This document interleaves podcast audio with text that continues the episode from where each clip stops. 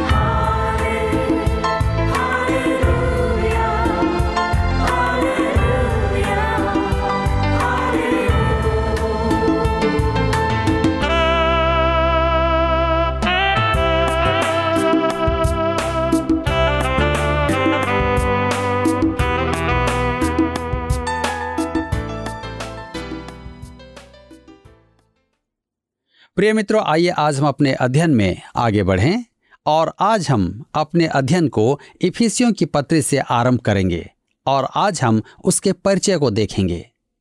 हम देखते हैं कि चार पुरुषों का एक दल सन बासठ में रोम से चला। उनका गंतव्य स्थल एशिया माइनर था, जो वर्तमान में तुर्किस्तान है। उनके पास मसीही विश्वास की चार भव्य रचनाएँ थी। यदि ये दस्तावेज़ आज होते तो अत्यधिक अनमोल होते। रोम के लिए तो एक अज्ञात बंदी के लेखों का कोई महत्व नहीं था। यदि होता तो इन पुरुषों को पकड़ लिया जाता और ये दस्तावेज़ उनसे ले लिए जाते। मेरे प्रियो, जब इन पुरुषों ने प्रेरित पॉलुस को अलविदा कहा, तब इनमें से प्रत्येक को पॉलुस ने एक पत्र दिया कि अपने क्षेत्र में ले जाए। ये चार पत्र बाइबल में संग्रहित हैं। जिन्हें पॉलुस के बंदी गृह पत्र कहते हैं, क्योंकि पॉलुस ने ये पत्र बंदी गृह में रहते हुए लिखे थे। पॉलुस एक रोमी नागरिक था, अतः उसने अपना अभियोग राजा के समक्ष प्रस्तुत किए जाने की याचना की थी। अब वह प्रतीक्षा में था कि उसे राजा के समक्ष प्रस्तुत किया जाए, अतः वह उसे बंदी गृह में रखा हुआ था। इन चार पुरुषों के नाम और निवास स्थान स्पष्ट व्यक्त किए गए हैं। आइए देखें। पहला, फिलिपी का इपिफ्रोदितुस, जिसके पास फिलिपी की कलीसा के नाम पॉलुस का पत्र था, जिसे हम फिलिपियों चार के अठारह में पाते हैं। दूसरा है, इफिसुस का तुखिकुस, जिसके पास इफिसुस की कलिसिया के नाम पॉलुस का पत्र था। इसे हम छह के इक्कीस में पाते हैं। तीसरा है कुलसे का इफफ्रास जिसके पास कुलसे के कलिसिया के नाम पॉलुस का पत्र था। कुलसियों के पत्र चार के बारह में हम पाते हैं। और चौथा है फिलिमोन का भागा हुआ दास उनेसिमुस जिसके पास कुलसी के फिलिमोन के नाम पॉलुस का पत्र था। फिलेमोन उसके दस में। ये पत्र प्रभु यीशु का कलिसिया, मसीही जीवन और उनके संबंध तथा कार्यों का सर्वांग चित्रण प्रस्तुत करते हैं। ये विभिन्न पक्ष सर्वोच्च स्तर पर मसीही जीवन का भी प्रदर्शन करते हैं। इफिसियों, मसीह की देह कलिसिया को प्रकट करता है। यह अप्रत्यक्ष कलिसिया है जिसका सिर प्रभु यीशु है। कुलुसियों, प्रभु यीशु की कलिसिया मसीह की देह का सिर प्रस्तुत करता है। इसमें ध्यानाकर्षण का केंद्र कलिसिया की अपेक्षा प्रभु यीशु है। इफिसियों में ध्यानाकर्षण का केंद्र मसीह की देह है, जबकि कुलुसियों में ध्यानाकर्षण का केंद्र प्रभु यीशु है। फिलिपियों में मसीह के साथ मसीही जीवन के सामर्थ का प्रकाशन है। फिलिपियों की पत्र चार अध्याय उसके तेरह पद में, जो मुझे सामर्थ दे सकता है, उसमें मैं सब कुछ कर सकता हूँ।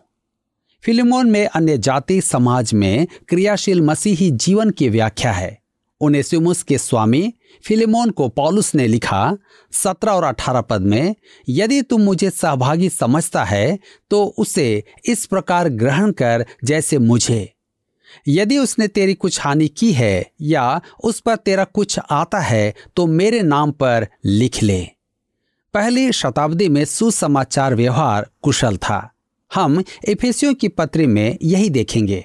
मेरे मित्रों इफिसियों की पत्री कलिसिया को परमेश्वर की सर्वोत्कृष्ट कृति प्रकट करती है, जो पुराने नियम में नहीं दर्शाया गया है।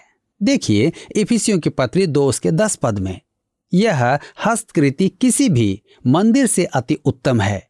इसकी रचना जीवित पत्थरों से की गई है और इसमें पवित्र आत्मा वास करता है। यह संसार में मसीह की देह है कि उसी की नाय चले और शैतान की दुष्टता से वैसे ही युद्ध करें जैसे वह करता है। एक दिन ऐसा आएगा जब कलिसिया इस संसार से कूच करेगी और प्रभु यीशु को दुल्हन स्वरूप प्रस्तुत की जाएगी। Doctor Arthur T. पियर्सन ने इफिसियों की पत्री को कहा कि वह पॉलुस का तीसरे स्वर्ग का पत्र है। किसी ने इसे नए नियम का एल्पस पर्वत कहा है। यह धर्मशास्त्र की नुकीली चट्टानों का शिखर है। यह कलिसियाई पत्री है। अनेक टीकाकार इसे धर्मशास्त्र के सत्य का सर्वोच्च शिखर कहते हैं। बाइबल के प्रकाश की चरम सीमा। यह अति सत्य है। कुछ ने तो यहाँ तक कहा है कि इफिसियों की पत्री इतना अधिक गुण अर्थ रखती है कि केवल चयनित जन ही इसे समझ सकते हैं। मैंने सुना है कि कुछ लोगों का कहना है कि वे स्वयं को इसके भीतरी क्षेत्र में पाते हैं। स्पष्ट कहूँ तो मैं इस पत्री की गहराई को समझने का नाटक भी नहीं कर सकता, न ही उसकी ऊंचाई तक पहुँचने का प्रयास कर पाता हूँ। यह पत्री ऊँची और बौद्धिक है। इस पत्री के सूक्ष्म विचार की हवा को ग्रहण करना कठिन है। जब हम इसका अध्ययन करेंगे, तब आपको इस सत्य का बोध होगा। हम अपना यथासंभव प्रयास तो करेंगे ही। पवित्र आत्मा जो हमारा अगुआ है, वह हमारी सहायता करेगा कि हम इसे समझ पाए। मेरे प्रियो, मुझे अनेक बार तुर्किस्तान जाने का सौभाग्य प्राप्त हुआ है, और मैंने सातों कलिसियाओं के क्षेत्रों का भ्रमण किया, परंतु एफिसूस में सबसे अधिक समय लगाया। यह स्थान सातों कलिसियाओं का केंद्र स्थल था। मैंने वहाँ आनंद लिया। पॉलुस की दूसरी प्रचार यात्रा पर पवित्र आत्मा ने उसे इफिसूस में प्रवेश की अनुमति नहीं दी थी। प्रेरितों के काम सोलह अध्याय उसके सोलह पद में लिखा है, वे फ्रूगिया और गलातिया प्रदेशों में से होकर गए, क्योंकि पवित्र आत्मा ने उन्हें एशिया में वचन सुनाने से मना किया। जी हाँ, पवित्र आत्मा ने पौलुस का मार्ग रोका। हमें कारण तो नहीं बताया गया है, परंतु हम यह अवश्य जानते हैं कि परमेश्वर का समय सिद्ध होता है। वह उसे बाद में वहाँ भेजता है। अतः पौलुस पश्चिम में मकी दुनिया चला गया फिलिपी बीरिया, एथेंस और कुरिंथ को, और लौटते समय वह इफिसूस में रुका। उसने वहाँ कैसे महान सेवा का अवसर देखा? प्रेरितों के काम 18 के 19 में लिखा है। उसने एफिसुस में पहुंचकर उनको वहाँ छोड़ा और आप आराधनालय में जाकर यहूदियों से विवाद करने लगा। पौलुस प्रचार कार्य के अवसरों से ऐसा प्रभावित हुआ कि उसने फिर आने की प्रतिज्ञा की और तीसरी प्रचार यात्रा पर वहाँ गया। उसने देखा कि उसकी दूसरी और तीसरी प्रचार यात्रा के मध्य वहाँ अपुलोस नामक प्रचारक आया था। अपुलोस केवल योहना के बपतिस्म का प्रचार करता था। प्रभु यीशु मसीह के अनुग्रह के सुसमाचार का नहीं। आरंभ में तो अपोलोस प्रभु यीशु को नहीं जानता था, परंतु आगे चलकर वह सुसमाचार का महान प्रचारक हुआ। पॉलुस ने एफिसुस में व्यापक प्रचार किया। पॉलुस ने दो वर्ष तरनूस की पाठशाला में वचन सुनाया और इस प्रकार सुसमाचार एशिया के प्रत्येक केंद्र तक पहुँच गया। स्पष्ट है कि इसी समय प्रकाशित वाक्य में व्यक्त अध्याय एक और दो कलिसियाएँ पॉलुस ने स्थापित कर दी थीं। तुर्किस्तान का भ्रमण करके और उस स्थान को देखकर तथा वहाँ के पुरातत्व अन्वेषणों को पढ़कर मुझे विश्वास हो गया कि सुसमाचार प्रचार का सबसे बड़ा सेवा कार्य आज के तुर्किस्तान में किया गया था। उस युग में वहाँ करोड़ों लोग थे। वह स्थान रोम का मुख्य स्थान था। यूनान की सभ्यता, यूनान की अपेक्षा इसके पश्चिमी तटीय प्रदेश में थी, जहाँ एफिसुस एक महान धार्मिक केंद्र था। वहाँ की जलवायु मनमोहक थी और वह एक अद्भुत पर्यटन स्थल था। इस स्थान पर राजा छुट्टियाँ मनाने जाया करते थे। इसी स्थान पर सुसमाचार का प्रभावी प्रवेश हुआ था। मेरे प्रियो इफिसुस एशिया माइनर वरन संपूर्ण पूर्वी क्षेत्रीय रोमी साम्राज्य का मुख्य नगर था। रोम के बाद उसका दूसरा स्थान था। इस नगर की स्थापना हित्ती तेतस द्वारा लगभग 2000 वर्ष ईस्वी पूर्व में की गई थी। यूनानियों के प्रवेश तक लगभग हज़ार वर्ष तक इस नगर को पूर्वी नगर कहा जाता था। वहाँ वास्तव में पूर्व और पश्चिम का मिश्रण था। वह स्थान किपलिंग के कथन के विपरीत था कि पूर्व पूर्व ही रहेगा और पश्चिम पश्चिम रहेगा। वहाँ पूर्व और पश्चिम का मिलन था। 2500 वर्षों तक इफिसुस संसार का सबसे महान नगर था। वह एक बंदरगाह था, परंतु आज वह रेत से भरा हुआ है। आज वह समुद्र से लगभग 9 किलोमीटर की दूरी पर है। पॉलुस के युग में वे श्वेत संगमरमर के मार्ग तक जहाज़ ला सकते थे। वह एक बहुत चौड़ा मार्ग था, जिसका संगमरमर पर्वत प्रायण से आया था। एपिसोस स्थित डायना का मंदिर प्राचीन संसार के सात आश्चर्य कर्मों में से एक था और यूनानियों द्वारा निर्मित सबसे बड़ा मंदिर था। वह 418 गुणे दो फुट के क्षेत्रफल में बना हुआ था। उसका आधार दलदल पर चमड़े और कोयले का था, जिससे कि भूकंप से प्रभावित न हो। इफिसुस के निवासियों की कला और धन संपत्ति का इसमें महान योगदान था। उसमें एक सौ सत्ताईस स्तंभ थे, जिन पर सुंदर नक्काशी और रंग किया गया था, और अपेलेस की कलाकृतियों, सिकंदर महान द्वारा बिजली का फेंकना जैसी चित्रकारी भी थी। इस सुंदर मंदिर के अंदर देवी डायना की मूर्ति थी। यह यूनानी पौराणिक कथा के सुंदरता की देवी डायना नहीं थी। यह वास्तव में पूर्वी के प्रजनन की देवी थी जो गर्भधारण की मान्यता पर आधारित थी। यह चंद्रमा की देवी नहीं थी, पर प्रजनन की देवी थी जो लकड़ी की बनी हुई थी, जिस पर अनेक वक्ष बने हुए थे, और यह अश्लीलता की मूर्ति थी। इस मंदिर की छत्र छाया में अनैतिकता के अनेक कार्य किए जाते थे। वहाँ मंदिर की प्रतियाँ तैयार करने का चांदी का वृहत व्यवसाय था। वहाँ आने वाले इन स्मारकों को ले जाते थे, जिसके कारण काम करने वालों को बड़ा आर्थिक लाभ प्राप्त होता था। मेरे मित्रों, पॉलुस वहाँ गया और वहाँ तीन महीने आराधनालय में प्रचार करता रहा। तदुपरांत उसने तुरनुस की पाठशाला में दो वर्ष प्रचार किया और परिणाम स्वरूप प्रेरितों के काम उन्नीस अध्याय उसके दस में लिखा है, आसिया के रहने वाले, क्या यहूदी, क्या यूनानी, सबने प्रभु का वचन सुन लिया। यह संभवतः पौलुस की प्रचार सेवा की चरम सीमा थी। इफिसुस के निवासियों ने सबसे अधिक बाइबल शिक्षा सुनी थी। यही कारण था कि पॉलुस इस पत्र में व्यक्त गहरी सच्चाइयों का उल्लेख कर पाया। पहला क्रंथियों की पत्री सोलह अध्याय उसके आठ और नौ पद में पॉलुस लिखता है, परंतु मैं पेंतिकोस तक इफिसुस में रहूँगा, क्योंकि मेरे लिए वहाँ एक बड़ा और उपयोगी द्वार खुला है और विरोधी बहुत से हैं। पॉलुस के प्रचार के कारण मूर्ति की उपासना कम हो रही थी। जिसके परिणाम स्वरूप सुनारों का काम बाधित हो रहा था। इस बात पर नगर में बलवा मच गया था। पॉलुस जीवित परमेश्वर का सुसमाचार और मसीही जीवन का प्रचार करता था। मेरे मित्रों, हम देखते हैं कि परमेश्वर ने अद्भुत रीति से पौलुस की वहाँ जान बचाई, जिससे उसे प्रचार करने का अधिक प्रोत्साहन मिला। हम प्रेरितों के काम 19 अध्याय उसके 23 से 41 पद में पढ़ते हैं। पॉलुस इफिसुस की कलिसिया से प्रेम करता था। इफिसुस के विश्वासियों से उसकी अंतिम भेंट एक हार्दिक विदाई थी। इसे हम प्रेरितों के काम 20 अध्याय उसके 17 से 38 पद में पढ़ सकते हैं। मसीह को ग्रहण करने वालों की संख्या बहुत बड़ी थी। मेरे विचार में इतिहास के किसी भी युग की तुलना में सुसमाचार इस क्षेत्र में सर्वाधिक प्रभावी रहा है। मेरे विचार में इफिसुस की कलिसिया आत्मिकता में सबसे ऊँची थी।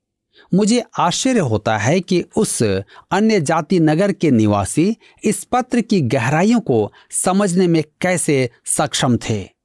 यदि वे नहीं समझते तो पॉलुस क्यों उन्हें ये सब बातें लिखता इसके अतिरिक्त प्रकाशित वाक्य की पुस्तक में एशिया की सात कलिसियाओं में इफिसुस की कलिसिया का नाम सबसे ऊपर है। यह कलिसियाएँ कलिसिया इतिहास की गाथा सुनाती हैं। इफिसुस की कलिसिया सर्वोत्तम थी और आत्मिक स्तर पर सबसे ऊँची थी। मेरे मित्रों, पवित्र आत्मा द्वारा इफिसूस की कलिसिया को दिया गया आत्मिक स्तर आप और मैं आज अंतर ग्रहण नहीं कर सकते हैं। वह कलिसिया प्रभु यीशु से बहुत प्रेम करती थी और उसके अत्यधिक निकट थी। मैं अनेक वर्ष सेवा में रहा हूँ और आज की कलिसियों में सेवा करना चाहता हूँ, परंतु मैं यह मानता हूँ कि हमें स्वीकार करना होगा कि हम प्रभु यीशु से बहुत दूर हैं। हम कार्यक्रमों, कलिसियाई गतिविधियों और पद प्राप्ति में ऐसे खो गए हैं कि हम प्रभु यीशु से अत्यधिक दूर होते जा रहे हैं। एक आवश्यक प्रश्न यह है कि हम उससे कितना प्रेम करते हैं। पॉलुस ने इफिसुस के विश्वासियों को लिखा कि प्रभु यीशु ने उनसे प्रेम किया और उनके लिए अपने आप को दे दिया। क्या हम उस प्रेम को उसे लौटाते हैं? क्या हम उसको प्रतिक्रिया दिखाते हैं? क्या हम कह सकते हैं, मैं उससे प्रेम करता हूँ, क्योंकि उसने पहले मुझसे प्रेम किया। इफिसियों की पत्री द्वारा हमें मसीह के अति निकट आ जाना चाहिए। जी हाँ विचारकों का कहना है कि बाइबल की दो पुस्तकों को समझना असंभव है, इफिसियों की पत्री और प्रकाशित वाक्य की पुस्तक। दूसरी ओर, मुक्त विचारवाद कहता है कि प्रकाशित वाक्य की पुस्तक प्रतीकात्मक है। और इफिसियों की पत्री हमारी बुद्धि से परे है। मेरा कहना तो यह है कि बाइबल की ये दो पुस्तकें ही ऐसी पुस्तकें हैं जो गणित और तर्क के आधार पर व्यवस्थित की जा सकती हैं। इनसे अधिक तर्क सम्मत अन्य कोई पुस्तक नहीं है। वर्षों पूर्व मैं मनुष्यों की बातें सुनकर उब गया था। वे कहते थे, मैं बाइबल पर आरंभ से अंत तक विश्वास करता हूँ। जबकि वे जानते ही नहीं थे कि बाइबल के आरंभ और अंत के बीच में क्या है।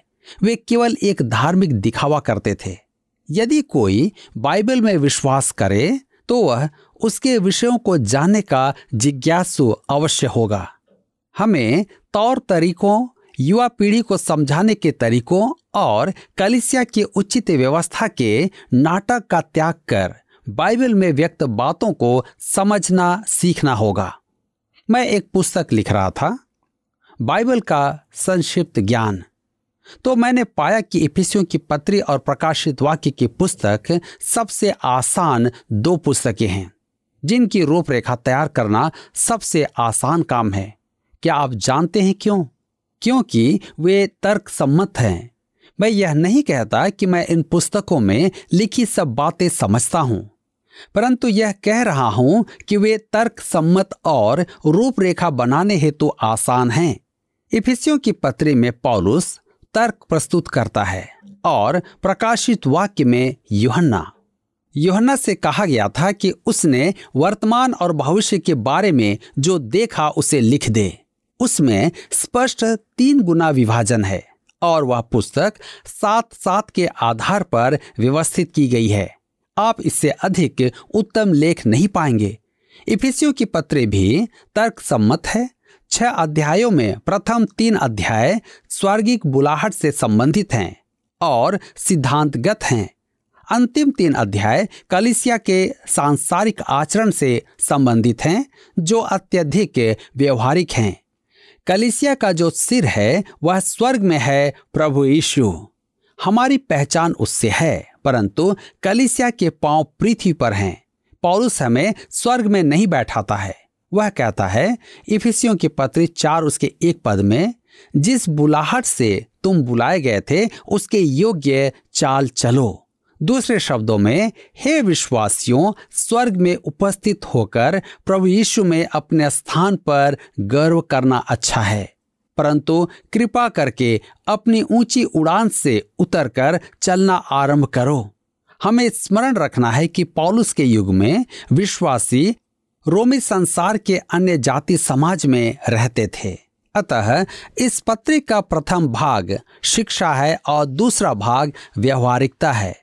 इस प्रकार यह पत्र तर्क के आधार पर व्यवस्थित है। हमें दोनों की आवश्यकता है। हमें केवल प्रथम तीन अध्यायों में ही रुके नहीं रहना है। निसंदेह वे अति उत्तम शिक्षाएँ हैं, परंतु उसकी शिक्षा को हमारे जीवन में व्यवहारिक बनाने की आवश्यकता है। अध्याय चार में पहुँचते ही हम देखते हैं कि कलिसिया एक नई मानव जाति है। उसे संसार में एक नए व्यवहार का प्रदर्शन करना है, नई सृष्टि रूप में आचरण करना है। अध्याय पाँच में कलिसिया एक दुल्हन है, परंतु आज नहीं है। आप इस भ्रम में न रहें।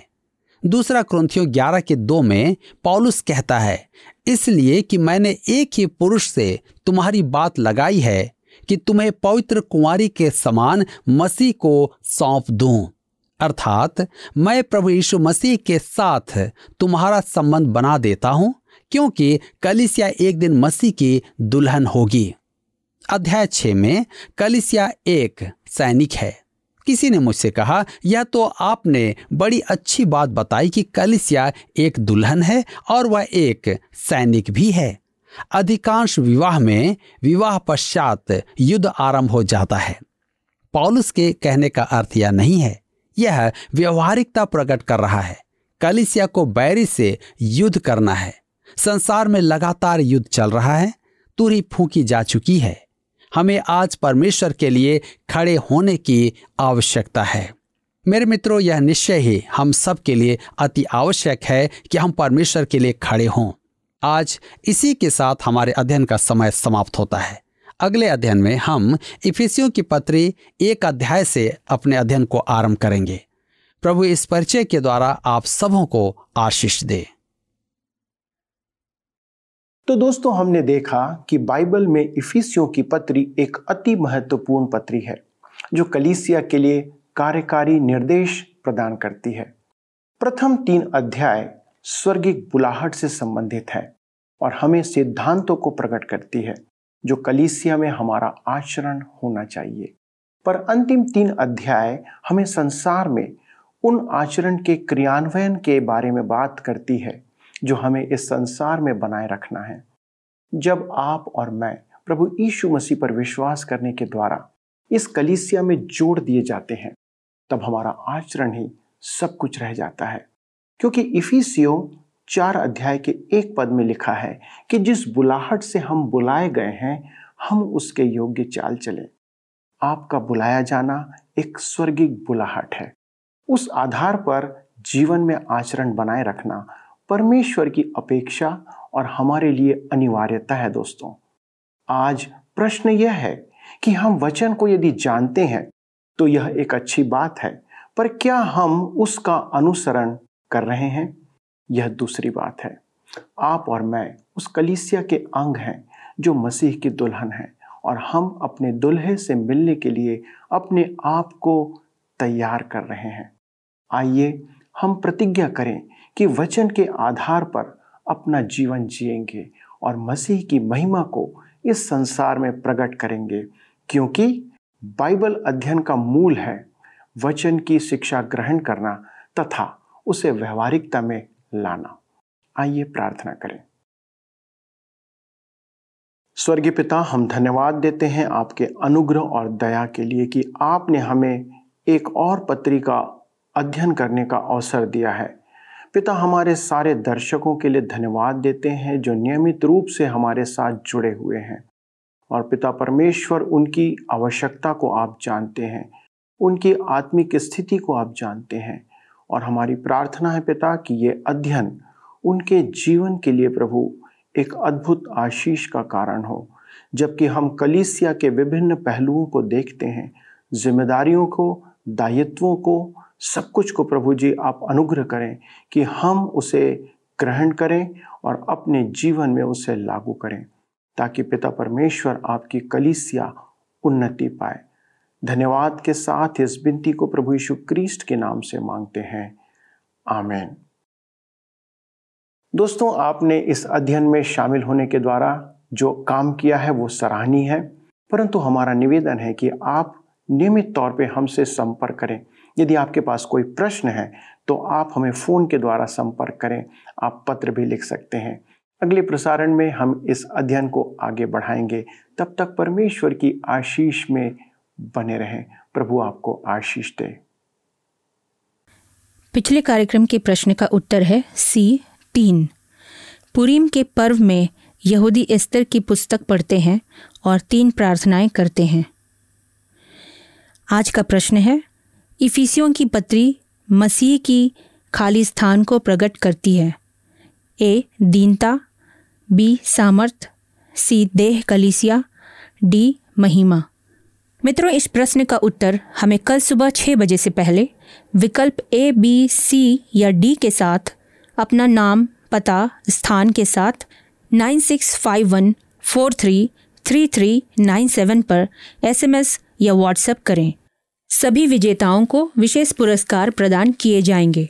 धन्यवाद। क्या आपको यह कार्यक्रम पसंद आया?